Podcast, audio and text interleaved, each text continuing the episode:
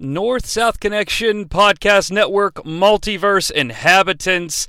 Thank you so much for joining us here in the Multiverse of Fabulousness. As always, I am Johnny C, and let's see what sort of pop culture variants we can discover in the vastness of the multiverse.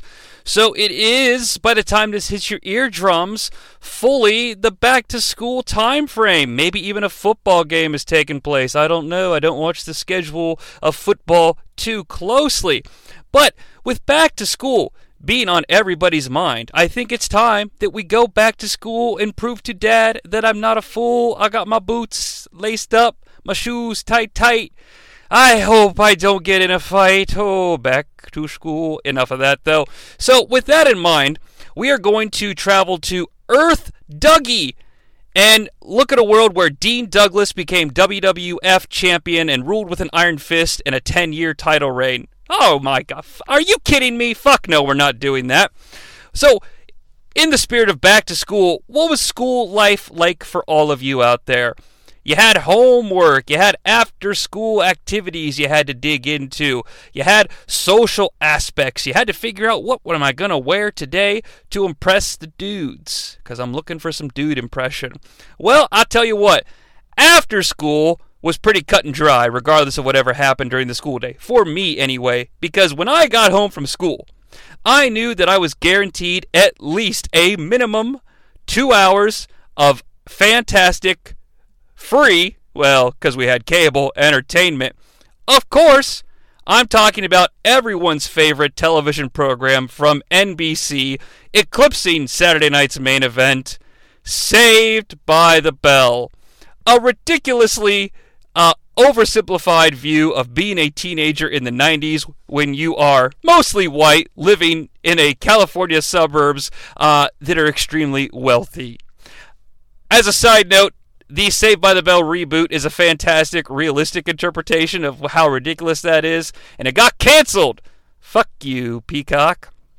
But I think a lot of us probably grew up with at least some sort of exposure to Saved by the Bell. I mean, W G N was bringing you an hour every day, and then T B S was bringing you an hour every day. It's just integrated into my D N A. I would dare say it's just as integrated into my D N A as pro wrestling is. So in order to celebrate this ridiculous coming of age in nineties America, I'm going to travel to Earth Bayside, where the cast of Saved by the Bell has been replaced with pro wrestling superstars. Or to make sense of it all, let's figure out which variants of our favorite wrestlers fit the bill as stand-ins for Saved by the Bell characters. Now, as always, here in the Multiverse of Fabulousness, you gotta live by rules. Because if you're just playing a huge game of what if and you can do whatever you want, things might get off the rails pretty quickly. So, as always, we have rules, and here are the rules for this episode. Number one, the, let's see here, eight main characters, well, it's seven, eight, the eight main characters of the show, and a few special guest stars that appear throughout the show's history and influence our main characters, will be recast using wrestling stars. Rule number two, no era restrictions are in place for this one, as it's purely just for fun. Rule number three, we are not looking for surface-level replacements, okay? We are looking for characters that match the characters. Eh, how many how many times can you use characters in a sentence? He, here's a good example that I came up with, or an example. I don't know if it's a good one. So let's say that the Hulk Hogan wrestling character acted like the Saved by the Bell character, Screech Powers, which we know not to be true. However, if he did, he could be cast in that role, despite the fact that Hulk Hogan looks absolutely nothing like Screech, okay? And that's kind of part of the fun of it, to be ridiculous, as long as the character traits match. Rule number four, we are omitting any characters from the Miss Bliss era of Saved by the Bell. And if you don't understand that reference, don't worry, just move on. Just move on. That mainly Ryan, Ryan Gray, that is, I'm talking to you. Rule number five, just have fun. I mean, after all, we're talking about Saved by the Bell. But since a lot of us are parents and experiencing the ridiculous pressures of remembering to pack lunch, did I get the kids to their practice on time? Uh, what? It's Saturday and I'm spending all day at a wrestling tournament. Fuck me sideways. You know, stuff like that. Just relax. Just have fun. Just put this on when you need a break. Uh, I a, a brief warning, I guess? Question mark?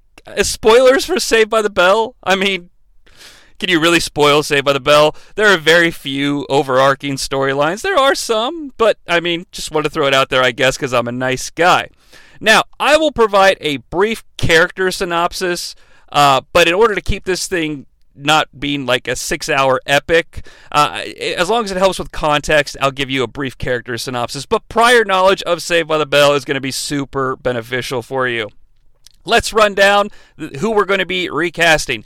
In terms of main characters, I know I sort of tossed back seven and eight as different numbers. That's because I am going to incorporate one of the quote-unquote main characters that sort of became not a main character, but they're in the opening credits for a couple of seasons. So, starting with our, I guess, going bottom to top, uh, Mister Belding will be recast. Max the Magician, that's who I was talking about, will be recast. Tori will be recast. Tori, who appears in the final season. Uh, and she will not be recast uh, with Tori or Tori now portraying Tori. That's right. You can punch me later. Lisa Turtle, Jessie Spano, Kelly Kapowski, Samuel Screech Powers, A C. Slater, and of course, Zachary Morris. Now, in terms of the guest characters that are going to be recast, it's not a huge list, just, you know, some important ones. Uh, substitute teacher Rod Belding, Glee Club member extraordinaire and sometimes girlfriend to the Screechster, Violet Bickerstaff, summer fling Stacey Carosi, put upon uh, club owner Mister Carosi, and of course, that sleazy scumbag U C L A motherfucker, Jeff Tramer. Is there anyone in the thirties or forties, in their thirties or forties who grew up Saved by the Bell that doesn't hate Jeff Tramer? I actually listened to a great podcast, uh, Mark Paul Gosselaar's podcast, actually, that he used to do, Zach to the Future, where they had on the gentleman who played Jeff Tramer, and it was a fantastic revelation that that dude, even though he's also in Starship Troopers, gets recognized every day as his life and yelled at. Yelled at by random people on the street for breaking up Zach and Kelly. But on the flip side of that, what a fucking... You left your mark, right? You might not be the world's most successful actor. I know you're on some soap operas, a couple movies here and there. But hey, congratulations. Even though I can't remember the dude's name off the top of my head, you played Jeff, and you're forever a part of the pop culture zeitgeist. But with no further rules or introduction necessary, let's travel to Earth Bayside. So, did your school have a school trip? Because my school had a school trip, which was usually sending students to Chicago for like four days. And then it came my class's turn to have the senior class trip. And it was an election year, so guess what? I got to go to Washington, D C again and see George W. Bush, yay, inaugurated. Uh, my political views and beliefs aside, let's just leave all that at the door. But my brother, I have a brother who's two years older, and you know, he got to go to Chicago on his class trip. And you know what happened on that class trip? He stayed at the same hotel that the W C W Nitro performers were staying at, and he got to meet Arn Anderson, get his picture taken with him and all his buddies doing the four sign with Arn Anderson, and they got to see a ridiculously drunk and uh, not fit to work Ric Flair at the bar, practically passed out, who Arn indicated would probably not be a good idea to take pictures with. But the students at Bayside High, I'm not, I'm not bitter about that at all, by the way. Mm. The students at Bayside High, though, were going to get to go on a trip to beautiful Yosemite National Park, but only if they could pass a test. A test that they knew they couldn't pass. It was not Andrew Martin. It was Mister Dickerson's history test. And on the day of the exam, Mister Dickerson was nowhere to be found. Mister Belding, the principal, emerges and lets us know that he knew that Mister Dickerson needed a day off when he tried to give him an F. Enter the greatest substitute teacher in the history of our sport, Mister Belding's little brother, Rod Belding. Now, Rod Belding is the cool guy substitute teacher. He doesn't care about things like rules or tests, you know. I think it stems from a, a long, deep-seated issue, deep-seated issue, excuse me, where he wants to prove that he's better than his big brother, that he might be more successful than his big brother. Sure, his big brother has a job where he's the principal of a nice, rich high school, but he's a high-flying airline pilot from time to time. Um, and, and he thinks that the kids should maybe ditch this lame senior trip to Yosemite and convince Mister Belding that they should go whitewater rafting and do something a bit more modern and extreme and not old school. And the selection for Mister Rod Belding is the first of our happy accident cheats, because not only does our choice look just like Rod Belding, which I've mentioned on numerous podcasts, he also meets the character traits of Rod Belding. It's the Rocket King, Owen Hart, who's always tried to prove that he's better than his big brother, and he's more high-flying than his big brother, and he has a more modern, more hip idea of how to take students on a class trip, or, or wrestle, if you pardon the comparison, than my big brother Brett. And seriously, look up this fucking guy. Rod Belding is the Rocket King Owen Hart. So much, and I know it's a repeat if you've heard some of my other shows, uh, I'd be like, uh, w- w- what'd you do this afternoon? I watched Saved by the Bell. Oh, cool, which episode was it? It was the Rocket King episode, because it's the Owen Hart episode. Um, and I, I like Owen. I think we all do. A major soft spot for Owen. I want to. I'm happy to get him on the list.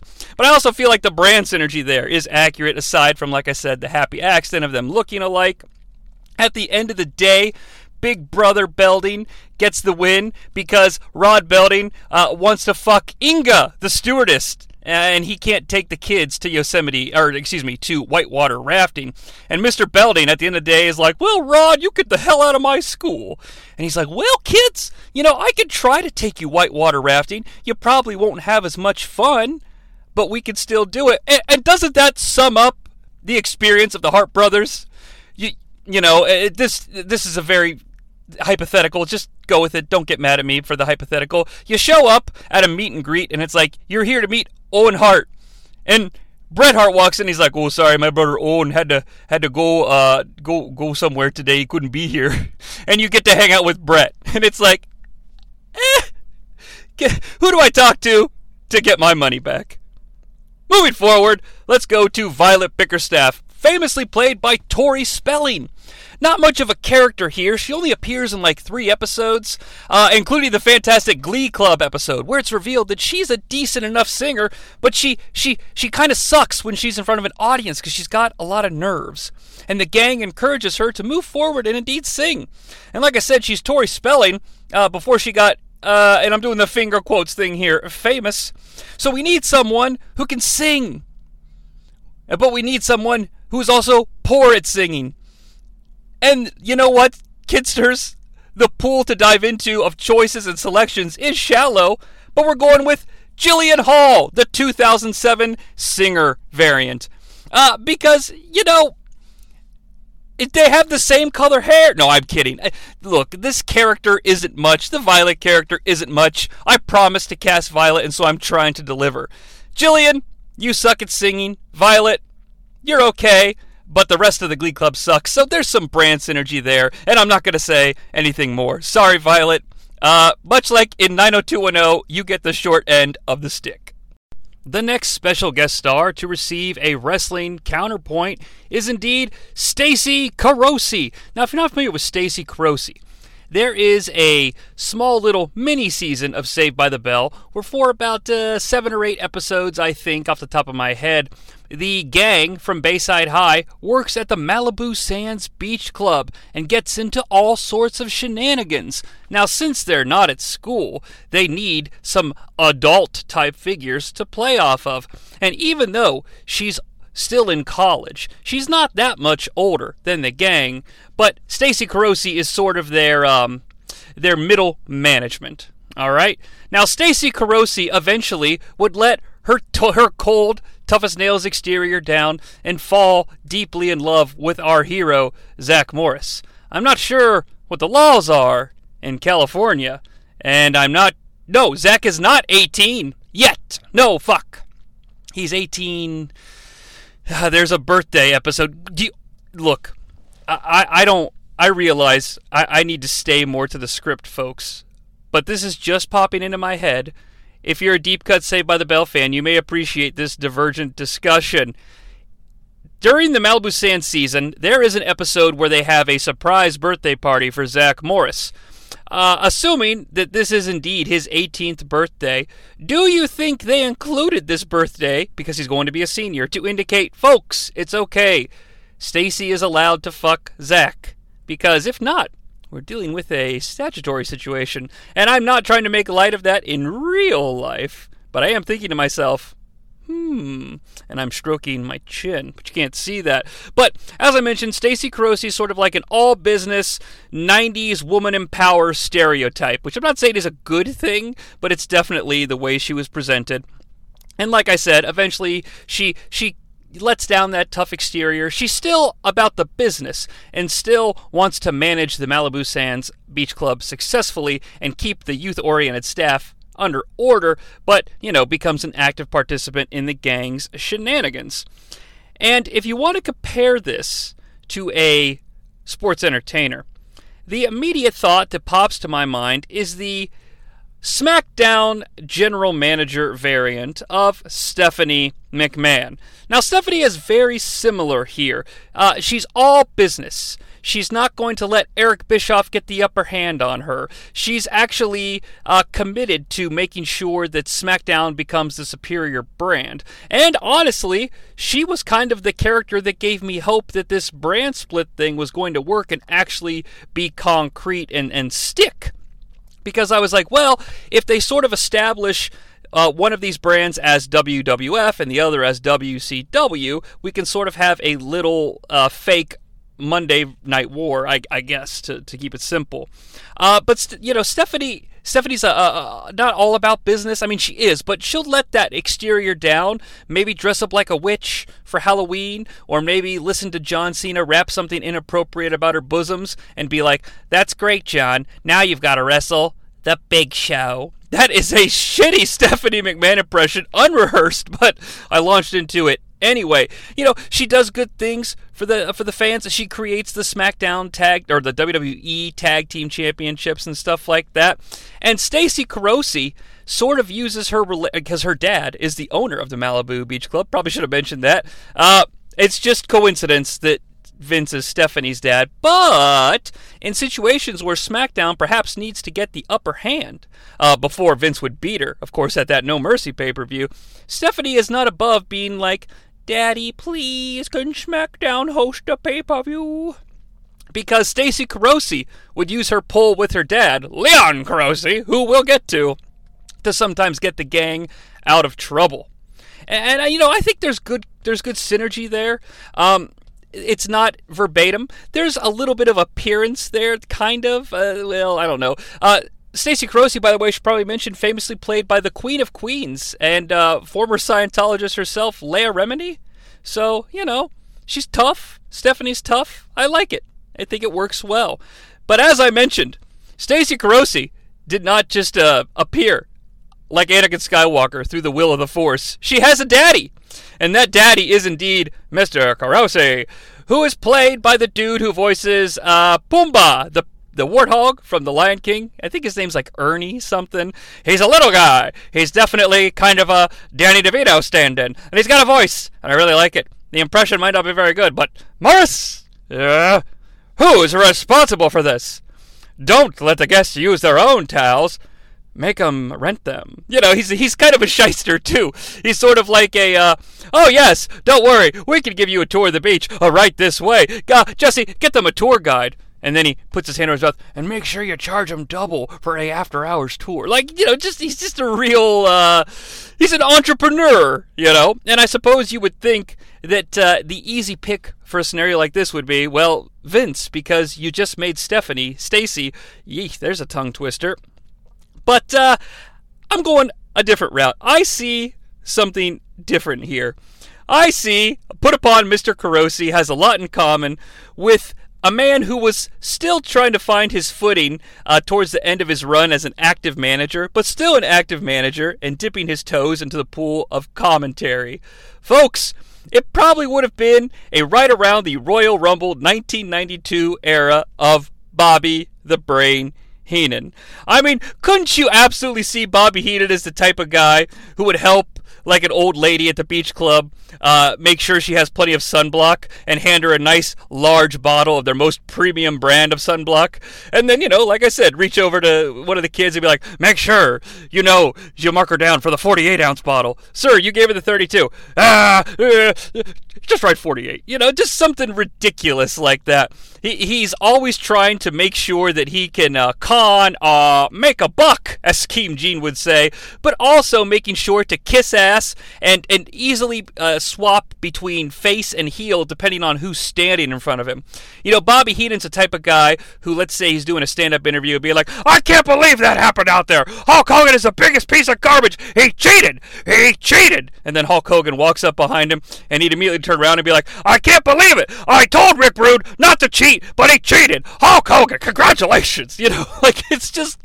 I don't know. It, it works perfectly for me. And when I think of Mister Carosi, I think of those pivoting face to heel turns depending on who is in his presence. And that makes me think of Bobby. And that, I guess, puts a bow on the Carosi family. And it's too bad Stephanie and Bobby never got to coexist in the same era. But alas, uh, that's reality, I suppose. Our next guest needs no introduction because I, I spent quite a bit of time introducing him, sort of, in the intro. But it is, indeed, that son of a bitch from U C L A, Mister Jeff Tramer. And I'll tell you what, guys, this dude is a charming, good-looking upperclassman, if I say so myself. Well, I suppose he's an upperclassman to the kids at Bayside, because I believe he's a freshman at U C L A. And when Kelly Kapowski is beleaguered by her father losing his job, and we all know, if you thought that the taxicab driver in Total Recall had a lot of kids to feed, oh no, Mister Kapowski has nine kids to feed. Okay, that's a them's a lot of kids. And he staggers into Kelly's room and he's like, Kelly, oh, I've got good news and I've got bad news. And you know, Kelly Kapowski, who we haven't covered yet, but you know, she's all chipper. She's like always happy and always uh, always sees the sunny side of life. I think that's the song. And she's like, yes, Daddy, what is it? And he's like, well, I got the good news and the bad news. The good news is uh, world peace broke out. And she's like, well, that that's fucking awesome. What's the bad news? He's like, well, it's not good news if you're in the defense business. Kelly, I lost my job today. But don't worry. Uh, all you kids will still have food. Why is he suddenly Jimmy Stewart? I don't know. But she's like, okay, Daddy, here's the money for my prom dress. And so she gets a job at the Max to pay for her dress. Okay? Actually, wait a minute. You know what? That's not what she does. That's the prom episode. Okay, this is a costume party that they want to go to. And Zach's like, hey, Kelly, let's get some... You know what? I'm leaving that in, though, because I enjoyed that Jimmy Stewart impression. Zach's all like, Kelly, there's another fucking dance at school, and your dad lost his job earlier, a few episodes ago. So, see, it's still relevant. And she's like, well, Zach, you know, uh, those fucking dresses are expensive, dude. And he's like, yeah, I know, Kelly, but I'm white and look pretty good. I mean, have you seen my mom? You've seen my dad, right? He's fucking slick as can be. Uh, uh, salesman, uh, Derek Morris. Hey, hi, Derek Morris. Do you want to buy a computer? Uh, this is just for the deep cut Saved by the Bell fans. But Kelly gets a job at the Max to pay for her fucking dress, and she falls head over heels for this really good-looking freshman at U C L A named Jeff, who's the manager at the Max. You know, uh, she rescues him, uh, or I'm sorry, he rescues her from a couple of uh, thuggish customers who were like, hey, yo, Spike, they put ketchup on your hamburger. And he's like, I didn't order any ketchup. And Jeff's like, hey, you gotta talk to this waitress, Kelly. She's hot. Get out of here. And the crowd's like, yeah, yeah. And, uh, you know, so, so of course she's smitten by this guy, okay? He's different. He's charming. He stands up for her. He's not uh, entitled like Zach. I, actually, wait a minute. I'm kind of starting to think Jeff Jeff's the good guy here. Well, uh, no, he's the bad guy, damn it, because He breaks the heart of our main character. And, and it's supposed to be, to, my whole point of this is he's supposed to be a charming, good-looking guy who ends up being a sleazebag underneath. And what better example of that than the R N N shoulder injury update version of Randy Orton. Plus, Randy Orton's got a leg up on Jeff because it's like, oh, hey, it's nice to meet you. I'm Jeff. I'm I'm your boss. I'm going to be helping you out here. Oh, Jeff. And th- remember, he's really hot. Kelly's like, oh, my God, this guy's so hot. Oh, hi, Jeff. Nice to meet you. What happened to your arm? And he'd be like, oh, well, don't worry about my arm here, Kelly, because it's actually at forty-eight percent efficiency, and doctors are projected within two weeks. I'll be up to fifty-four. And, yeah, by the way, I injured it, saving a girl from a fire who was eight. And, you know, you're in. All right? Now, I'm not saying you should lie about these types of things in real life, but we don't know anything about the Jeff character. That could be true if he was the R N N version of Randy Orton. And uh, he might be the good guy. But then he does get, here's the thing, though. He gets caught later in the series at the eighteen or above dance club known solely as The Attic. Uh, and this club looks a lot of fun. I'd love to go hang out with the bouncer with the scar and with uh, the, ch- the the lady who's who's very uh, obsessed with Screech and is like piano tuck suit. You know, that's Donnie. You know, because he pretends to be a guy named Donnie, and he makes the fake I Ds too. But the whole point of all of this is Jeff gets caught with another lady, and Kelly catches him red-handed. She's got this look on her face, like first she's upset, like oh my God, you broke my heart, and then she's upset, like oh my God, someone shit in my travel bag. I'm going to beat this fucker's ass. But she's still Kelly Kapowski at heart, so she throws a drink in his face, and Jeff leaves without any further confrontation, which I find very strange. But maybe, maybe Jeff meant what he said when he's like, Kelly, I, I really like you, but, but I'm just not ready for commitment right now. You know? I mean, in, until you're in the commitment stage, you may not know you're not ready for a commitment yet. So he just figured it out. Well, maybe he should have told her. I'm not actively trying to defend Jeff, but I've kind of fallen in love with him myself over the course of this segment. And in order to move on, I'm going to do just that. But Jeff, give me a call, man. See how you're doing. And I'm moving on from Jeff. We're moving on to the main event of the evening, where I promised we would do the actual main cast that appears in the opening title sequence. Let's do the weirdos first. First, the ultra weird, Max. The guy that owns the Max uh, restaurant uh, fancies himself a bit of an amateur magician or a just shitty professional magician. I don't know, and I don't really care. Uh, there's only one choice for Max, and that is the face version of Doink. Because I hate when Max shows up in episodes. I hate when uh, the good guy Doink shows up in episodes. And you know what? Good guy Doink does lame-ass magic tricks. And uh, Max does lame-ass magic tricks. That's how their characters gel. Max, get off my T V screen. And also, I don't like the seasons where they're younger. I prefer the junior and the senior years. But not, you're standing at the edge of tomorrow. Today, today, today, today, today, today, today, today. I don't like the college years. That, that's where that whole thing was going with that. Uh, up next, the man in charge, Principal Richard Belding. And you know, Mister Belding's a pretty good guy. He's just trying to do his job right. But he is constantly dealing with the nonsense that these kids are bringing to the table. I mean, seriously, fake carnivals, selling school property uh, for, for personal gains, all right? Stealing the driver's ed go-kart car, uh, pretending to be a real glee club, kidnapping the opposing chess team members, okay? Poor Richard Belding is put upon and has a lot of shit that he has to deal with in his everyday life. And folks, the absolute perfect analog for a person in the professional wrestling business that's just tried to do the right thing and has constantly had to deal with bullshit is none other than a post-N W O success and Tony Schiavone, the W C W commentator, the voice of W C W, who led us through Nitro and Thunder in those lean years when he was just trying to get through the day without putting a bullet in his head. And I can, you know, that that's not actually funny, but we know Tony's okay. All right? But just from all the nonsense of the Vince Russo era, which I've covered ad nauseum, to the Kevin Nash era, to the ridiculous era where the Nitro's like three hours and poor Tony has to lead us through the video packages and the killing of time in the first hour in nineteen ninety-nine. I mean, any day, any Nitro broadcast that ends with you still alive and the arena not in flames is a win. And you got to think Richard Belding is thinking the same thing. That last bell rings and the kids leave. And you know what? I think that's probably why ultimately the show is called Saved by the Bell, because that is how Richard Belding lives and dies, by the bell. And every day around two fifty-five, he's he's looking at that rope that he keeps in his desk. The bell rings. The school still stands, and Mister Belding and Tony Schiavone are saved by the bell.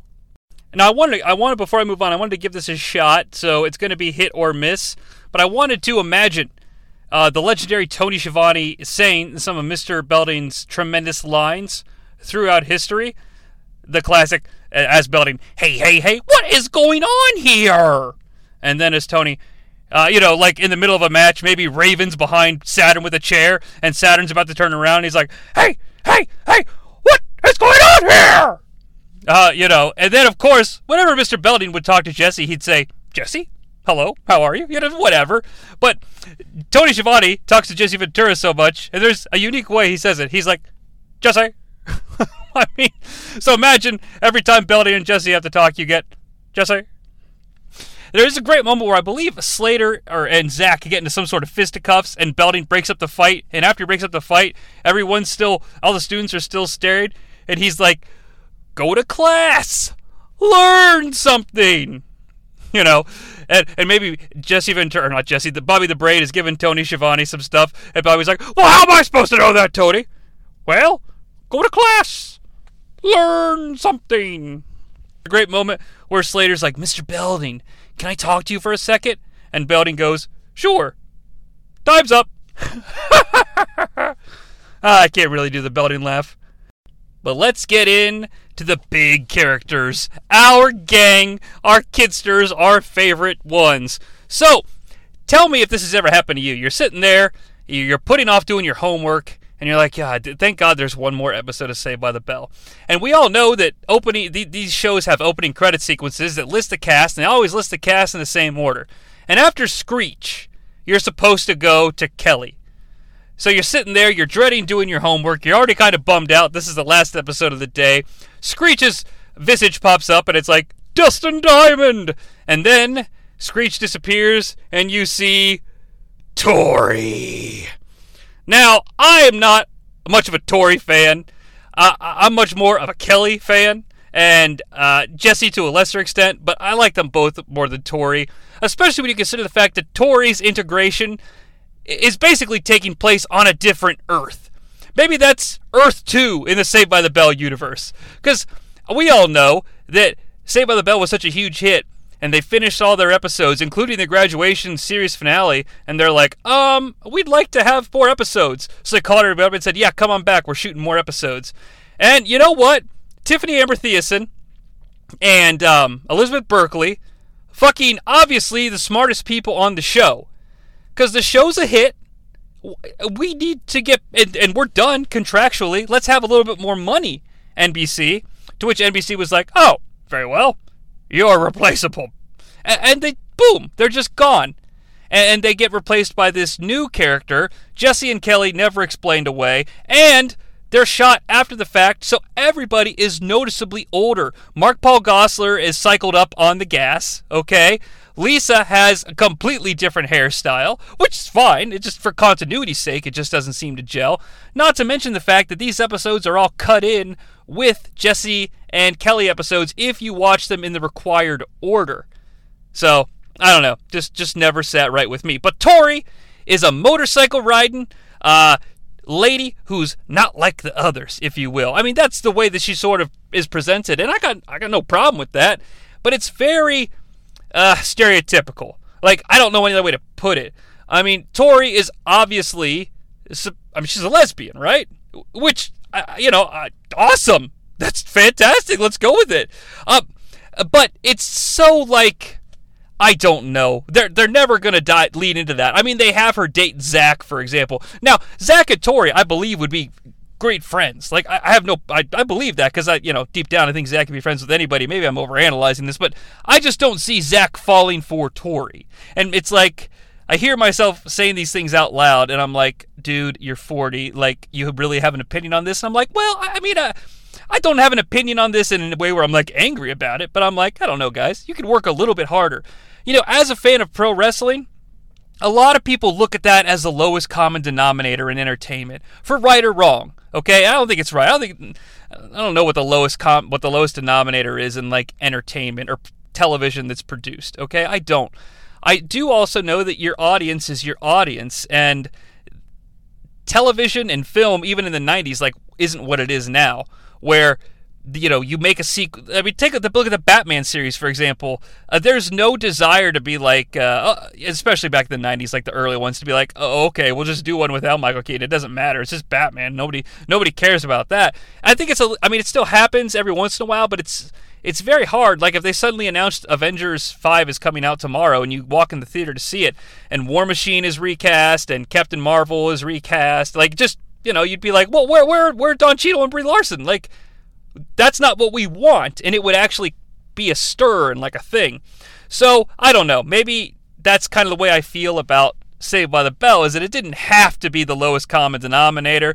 They didn't just have to think their audience wouldn't care or get it. Now, on the flip side, it's a new character to sell and market, um, but I don't know how much money they made off of these random nine episodes. But because, you know, Tori walks at her own pace and she lives her life as who she is, and I love it. I do. Uh, and, and she, and, you know, I'm not, like I said, her, them making her, like, stereotypical like this is just kind of like, oh, come on. It's not cut and dry, people. All right. But anywho, I do like the fact that she's sort of the alternative girl. All right. And she's kind of like, I can't wear a leather coat at Bayside. Well, fuck your rules, man. That's my Tori impression. But so your rules, man, should give you an indication that it is the Team Extreme variant of Lita. You know, she's just one of the guys. She's hanging out. We're doing everything. We're, we want to have a burp contest. Okay, let's have a burp contest. Uh, you want to wrestle? Well, guess what? I can be just as flashy as you. As she is just as intelligent as the other characters. Like, they didn't bring her on to be like a, a female Screech variant, although Screech is, like, the smartest character anyway. But Screech is very aloof. Tori's sort of a voice of reason, but willing to get engaged in the crazy stuff. So if Jeff Hardy's about to do something crazy, I can see it going two ways. One, Lita being like, don't, we don't need to do it. We can win the match. Or two, climbing right up and trying to out-extreme him. And I think that Tori would do that too. Not only would she say, yes, I can help you fix your car. Uh, once she sees you're taking too long, she'd kick you out of the way and get under herself and be like, you know, I'll just fix this later. I'll see you in an hour, you know. Uh, She's she's ready and rare to go, man. And Lita is sort of a cutting-edge character. You know, it, it's it's one of the better female representations. Now you're going to be like, well, sex, life, sex show, and Kane abortion, or not abortion. And, okay, yes, they did, they did, they did them all dirty. I don't want to miss that point.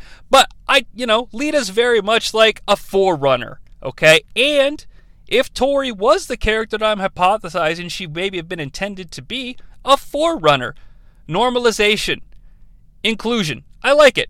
Or they just needed uh, something cookie cutter, you know? All right, we've got the cute guy, we got the jock, we had the cheerleader, the smart girl, the fashionista, the nerd. We need uh, our, we need a thug. Like that, that's how Vince McMahon would, would pitch this. Patterson, we need a lady to come in. We need her to be a thug.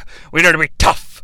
We need her to be a bitch. And, you know, and uh, he would just be like, you know what? Give me that one. Put a put a leather jacket on her. That means she's tough. I don't know. It is what it is. But thus ends the saga of Tori. Went on way longer than I wanted it to, and I apologize for that. But Tori, much like uh, she stands out in the show as a sore thumb, she gets her own little elongated segment. Now, fans, I, I came to a very stark realization as I was trying to find the trio for our female stars, okay? It's It's something that I've kind of always known, but I had, I, I'm going to put this out there.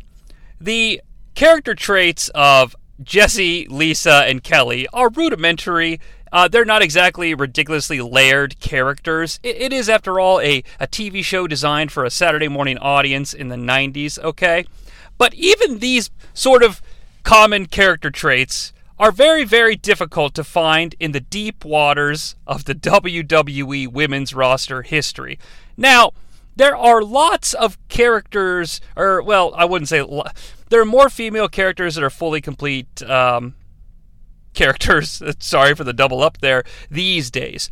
But, you know, go, the further back you go, the less and less and less you find about, uh, you know, these characters or these, these female performers. So, I've done something for the first time in the history of anything, and we'll get there as soon as I do it, which is right now. Lisa Turtle. What do we know about Lisa Turtle? Well, she's a school gossip. She's a bit of a fashionista. She's an entrepreneur, after all, because she wants to be a fashion designer and run her own business. She's definitely a little vain, not in a way that means she puts others down or what have you, but she's also going to be the first person in the room to tell you how it is. And she's constantly being uh, followed around by an ugly man. All right? That, that of course, being Screech. And I dug through the history of World Wrestling Entertainment Federations Incorporated, and I, and I got nothing here.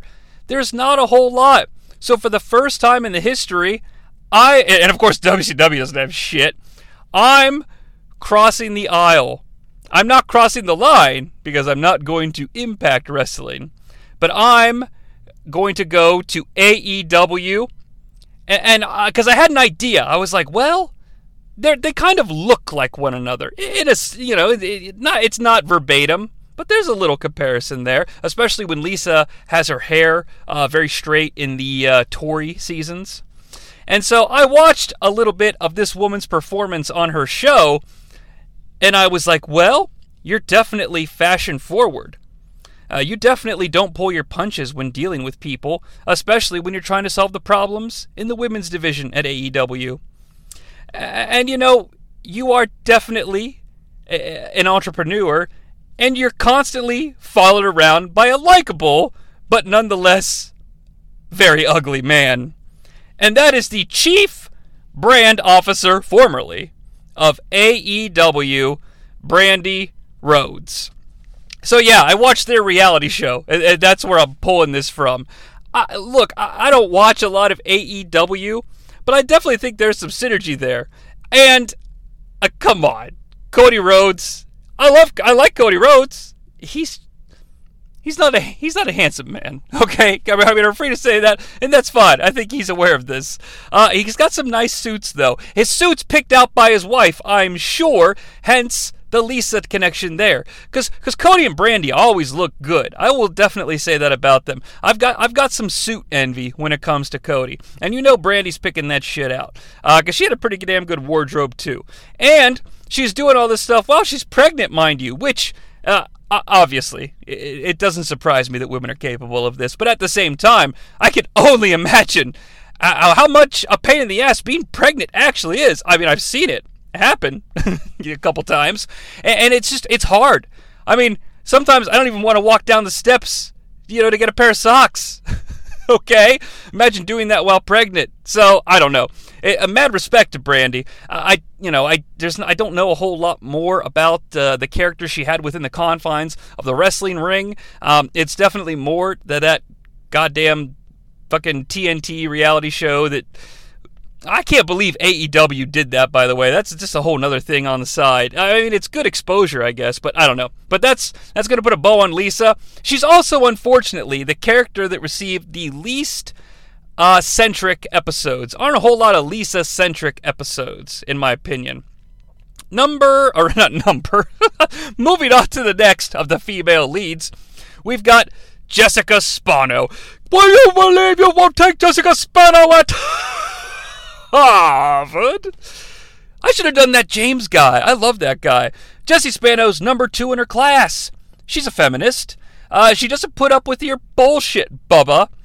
She's a political activist.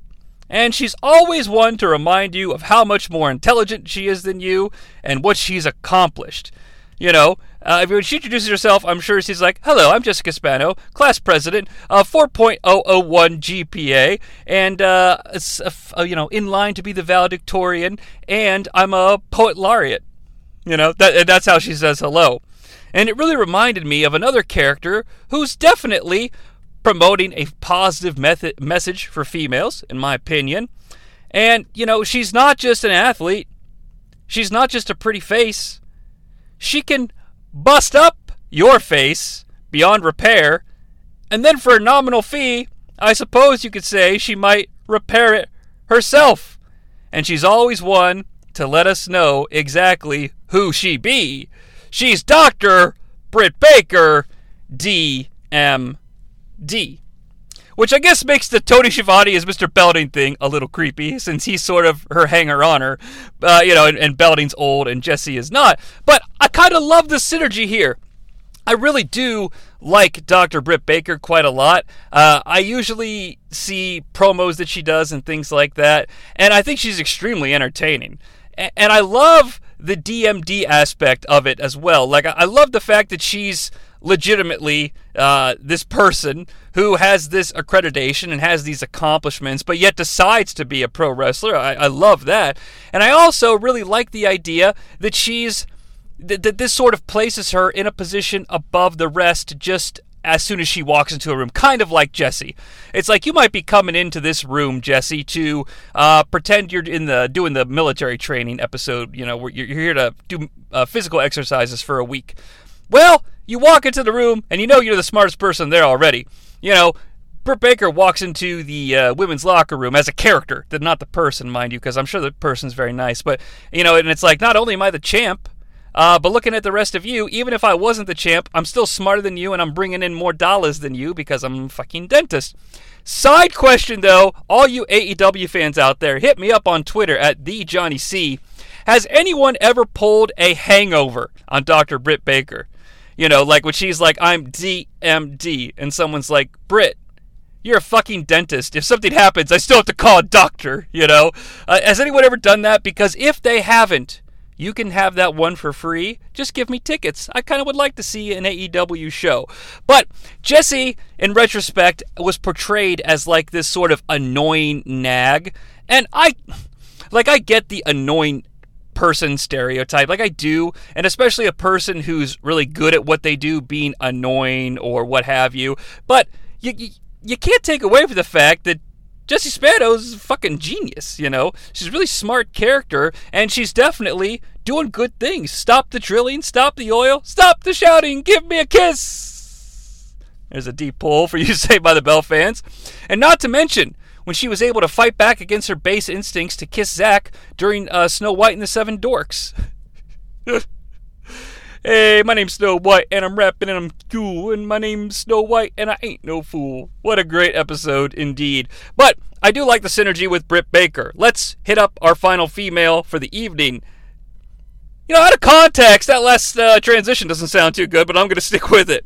We've got Kelly Kapowski. Who is she? She's the prom queen. She's the homecoming queen. She's the most popular girl in school, the star of the volleyball team, and the head cheerleader. But here's what flips all of that on its ass. She's also extremely likable. And I have a feeling that every single person that she encounters in this school kind of loves her. Not in a creepy way, but it's like, gosh, she's so nice. She'd give you the shirt off her back. And please do. Oh, that was creepy. I'm sorry, Kelly. Uh, but, you know, she would go out of her way to help you no matter what. And look at all these archetypes I just listed. Prom queen, homecoming queen, most popular girl in school, star of the volleyball team, head cheerleader.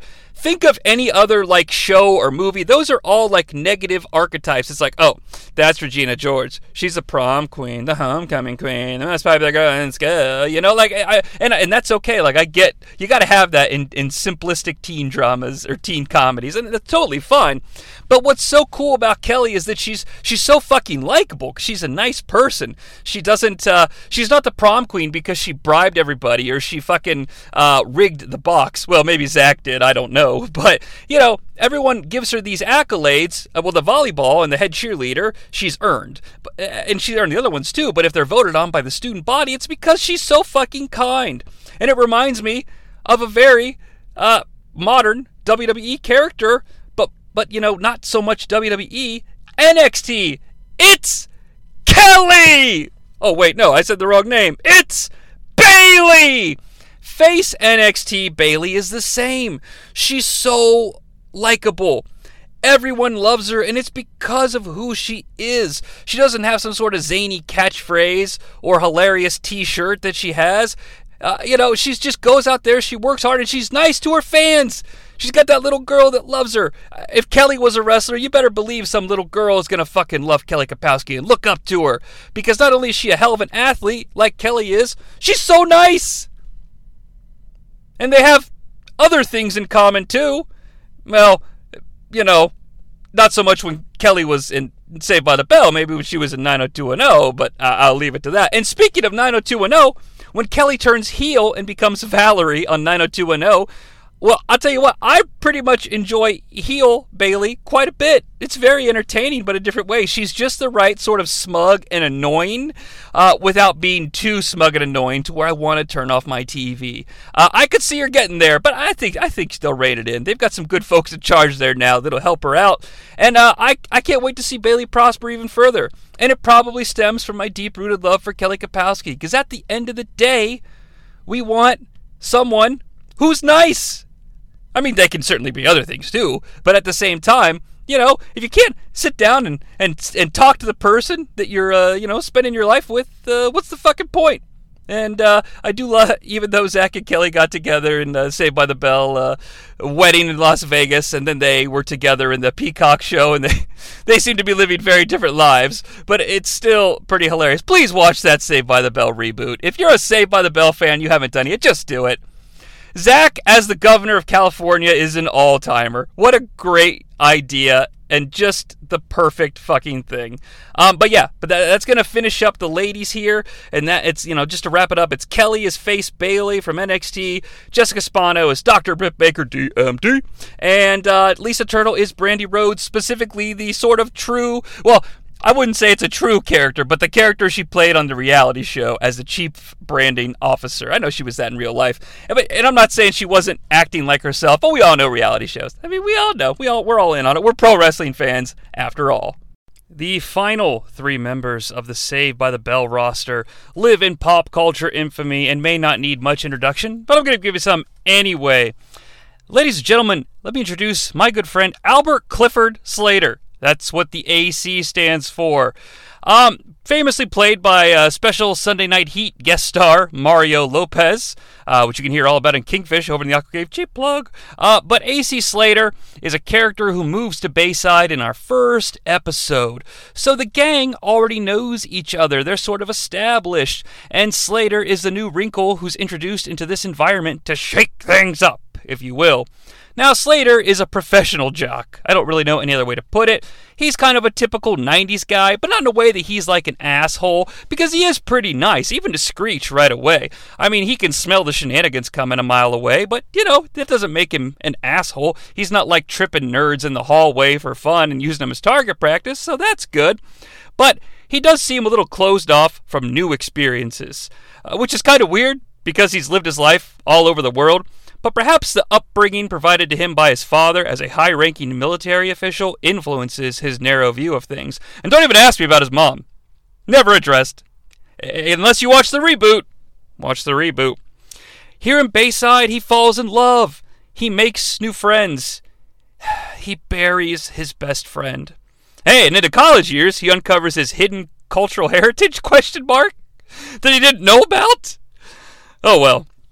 But there is one Federation superstar that we meet in nineteen ninety-nine that also seemed like a straightforward jock who might have a hard time coming in and making an impact, because in the end of nineteen ninety-nine, a lot of our Attitude Era staples had already been established and had some sort of interaction with one another.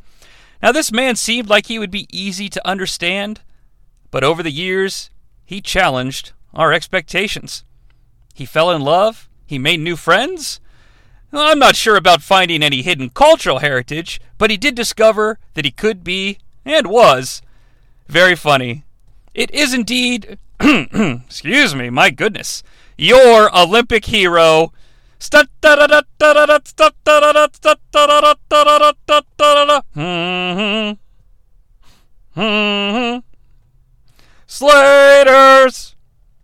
Angle. Yeah, it's Kurt Angle. I mean, look, who couldn't see this coming a mile away, if at all, just the connection to the fact that A C. Slater is like a prof- is basically a professional amateur high school wrestler and got a scholarship to Iowa but decided to go to California University for some reason. Uh, and I love the way that Slater gets that full scholarship to Iowa. He's just chilling at the Max. Dude walks in, "Hey, Slater, uh, I'm I'm I'm Bill Paxson, coach of the Iowa Hawkeyes wrestling team. I'd like to offer you a full scholarship to the University of Iowa." And then he walks away. No details. No, do you have a legal guardian present? Just congrats. But Kurt Angle, man, he just sort of opened our world up to what a quote-unquote jock could be, just like Slater did. Slater acted in the play. He danced in Swan Pond, the uh, ballet, to help his buddy Zach graduate. And don't forget, he's one-third of the minds behind the innovative product, Buddy Bands. And Kurt Angle himself, after, you know, letting us know that he was the only true athlete in the W W F, well, he learned to let loose. He stands up for abstinence, one of his core beliefs. He would perform in plays as one-third of the legendary Team Eck. He was so cool, he didn't need to be macho. He'd just hug it out and solve his problems. And even though he couldn't find love with Stephanie, he would eventually find it in the arms of a Texas rattlesnake. And so I think that Kurt Angle and A C. Slater are buddies in arms indeed. As we inch ever forward to what is inevitably the final individual on the roster, I want to focus on his best friend, Samuel Screech Powers, played by the legendary and late, unfortunately, uh, T N A Impact Wrestling Cross the Line at the Fairgrounds alumnus, Dustin Diamond. Now, Screech, honestly, folks, was a fucking genius. All right? He had a robot. Okay? Aside from Polly in the real version of Rocky four, who else had a robot?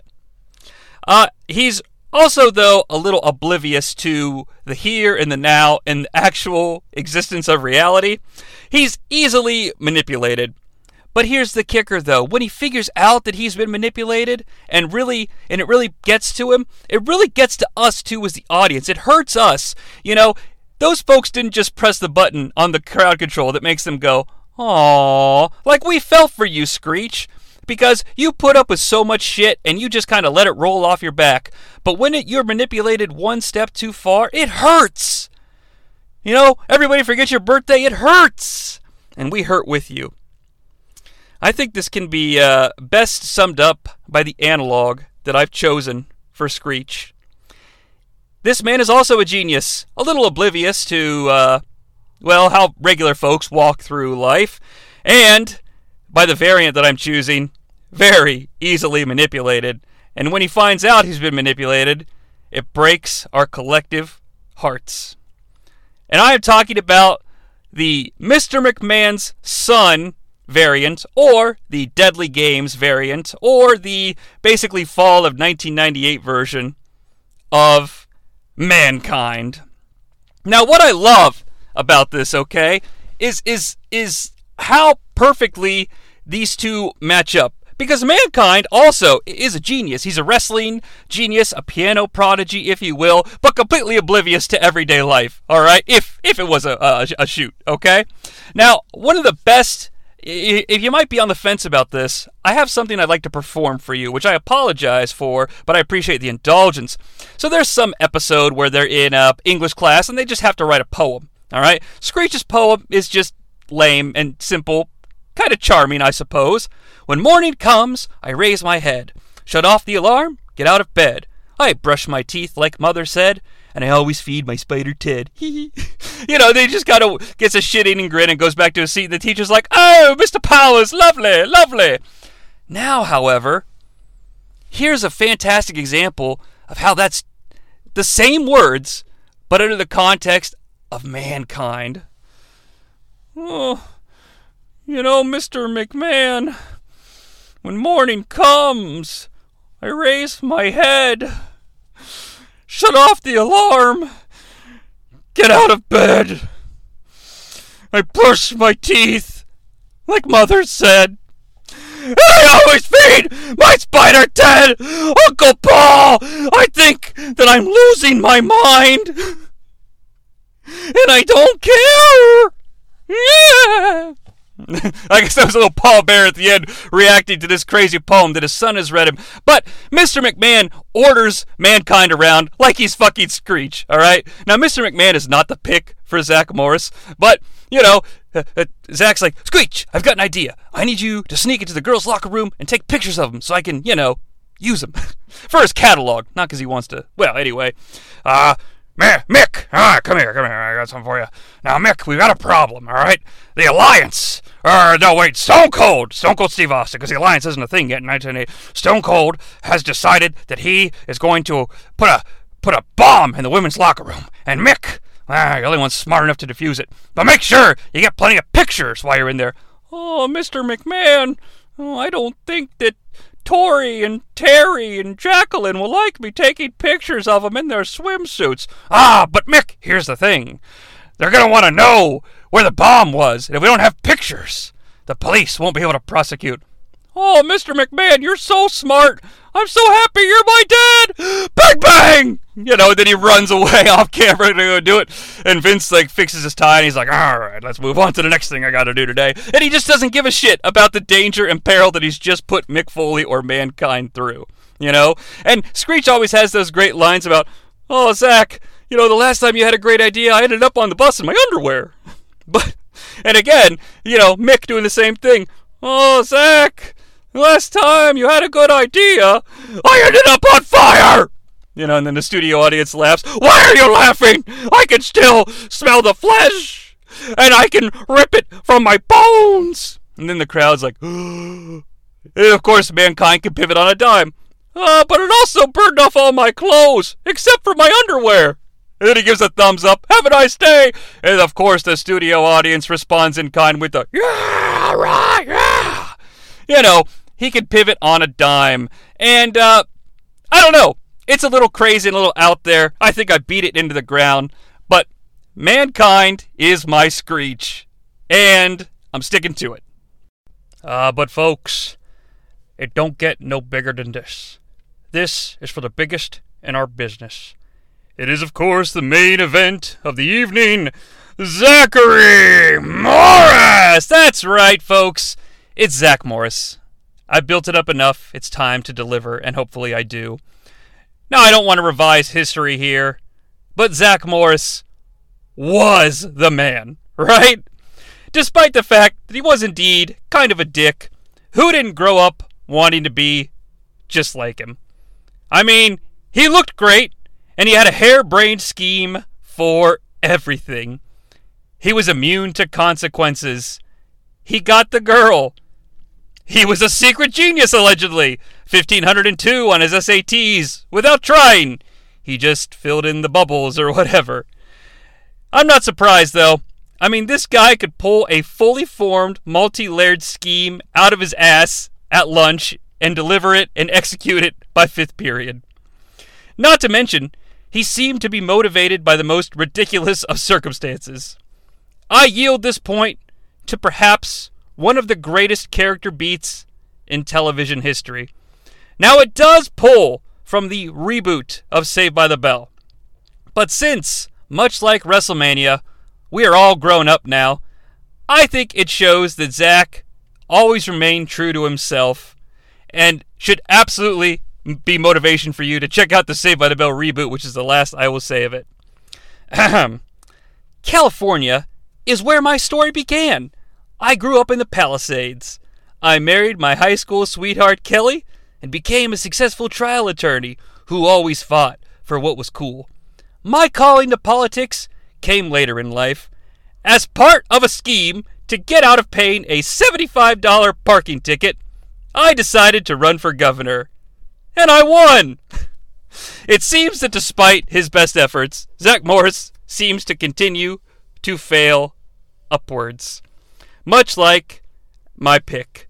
He is indeed the Mac Daddy, the fake referee, the European champion, the sister defending, ladder match winning, son of a billionaire, the error apparent, the kingfish, if you will, from the mean streets of Greenwich, Connecticut, Shane McMahon. Oh yeah, baby, Shane McMahon. Slater, I've got an idea. First thing we're going to do is we're going to take the Screechster. We're going to hang him up from the flagpole, and then we're going to throw shit at him. Ah, Preppy, why are we doing that? Because it's fun. I would pay triple, nay quadruple, my monthly subscription fee to Peacock if it would help finance a Shane in the Mean Street Posse laugh track uh, sitcom about the antics that they got up to when they were in whatever Greenwich High School they went to. This fictional version of Shane McMahon, that being you're like, I'm a commentator, and then I'm with my dad helping him out with his schemes, and then he's with he brings in the posse and all that shit. It seems like he suffers no consequences. He has unlimited wealth to pull from, and even though he gets into trouble, he never really gets into trouble. Okay? I mean, the Mean Street Posse ver- uh, as well. I mean, they're great here, too. I can't fit them in because, you know, they're not really good archetypes for Zach's friends. But those vignettes where they're like, oh, yeah, man, we were out in the town and things were getting crazy. And Shane O'Mac came right around the corner like, oh, man, start the car. We got to get out of here. Uh, Shane McMahon going up against a grizzly bear. Well, you better help the grizzly bear because Shane O'Mac ain't backing down. I mean, that's kind of Zach Morris in a nutshell. Now, I don't know if Shane McMahon was ever the lead singer of a fictional group, but uh, f- pulling from the same episode of Saved by the Bell, where uh, Mark Paul Gosselaar has to dress up like Vanilla Ice when he flies solo, can't you see Shane O'Mac in the Vanilla Ice wig? And if you don't buy into any of this, allow me to try to persuade you with some Shane McMahon delivery of some classic Zach Morris quotes. Uh, you know, Saved by the Bell starts, we get that intro music, do, do, do, do. Do do do do, stand on down now, bound on around. And then Zach walks into frame. This week it's our geometry midterm. Midterm. Hey, I'm not worried though. I always sit next to the smart nerds. Or when Shane O. Shane O. Morris is in trouble. Wait a minute. Time out. And how about the hidden message that he placed on that Beau Revere tape? Where are you going? That's not the hidden message. That's the fucking song. And I know it verbatim without notes because I'm fucking crazy. Zach Morris is the kind of boy every girl dreams of. He's great looking, smart, and funny. Yes, that's Zach Morris. Zach Morris is a blonde Tom Cruise. Zach Morris is a ten. Zach Morris is perfect in every way. And can you imagine Shane Morris with mankind powers as his flunky? Oh, Zach, you gotta help me. Something terrible has happened. You found out that Alf was a puppet? He is? Oh, well. So, folks, I hope we can still remain friends forever, even though that is the end of our Back to School special. I can't thank you enough for coming along on the journey. And, and since I didn't Uh, find ways to hype anything, please like and subscribe to the North South Connection Podcast Network. There's so much fantastic evergreen content out there that will scratch the itch for your fandom. The Ruthlessly Aggressive Podcast continues to deliver. The uh, Wrestling Warzone has inspired me to go back and watch the Buried Alive match between The Undertaker and Screech, because if Chad liked a Buried Alive match, it's gotta be good, right? Because you gotta think that a crazy gimmick like that's not gonna be up his alley. And I'm being serious here. I, I, it's on the docket to go back and rewatch for myself. The, the new gen on a mission, even though the lovely heel Doink is gone forever, they continue to strive forward with the glow and the bask of the U S A, U S A, pushing them forward as Lex Luger continues to struggle to overcome the odds. And you know what, guys? Keep pressing forward on your journey, because we're getting real close to Lex Luger wearing that sweater at the Survivor Series. I cannot fucking wait. Ah, you know, sometimes, though, a podcast will die, But not T N A Never Dies, god damn it, because it's back, and it's better than ever in the fucking fairgrounds of wherever. That's the truth. And of course, Aaron's journey, the wrestler that was, continues to shine and deliver. Uh, just recently covering the antics of Mister Perfect and his huge dick. And if I could, just a cheap plug for myself, come into the Aqua Cave and get some more Johnny C. shenanigans. We just launched, launched the new program, Concrete Man. Why is it Concrete Man? Well, because concretes are what makes a house. And I want to visit you in your house, where we literally just take note of every time somebody yells, in your house, so we can get a living document out there that we can listen to whenever we need to get picked up and are down on our luck. But folks, thanks again for joining the Multiverse of Fabulousness. I will uh, continue to deliver this to you every month. And uh, never forget that I'm Johnny C, and a winner is you.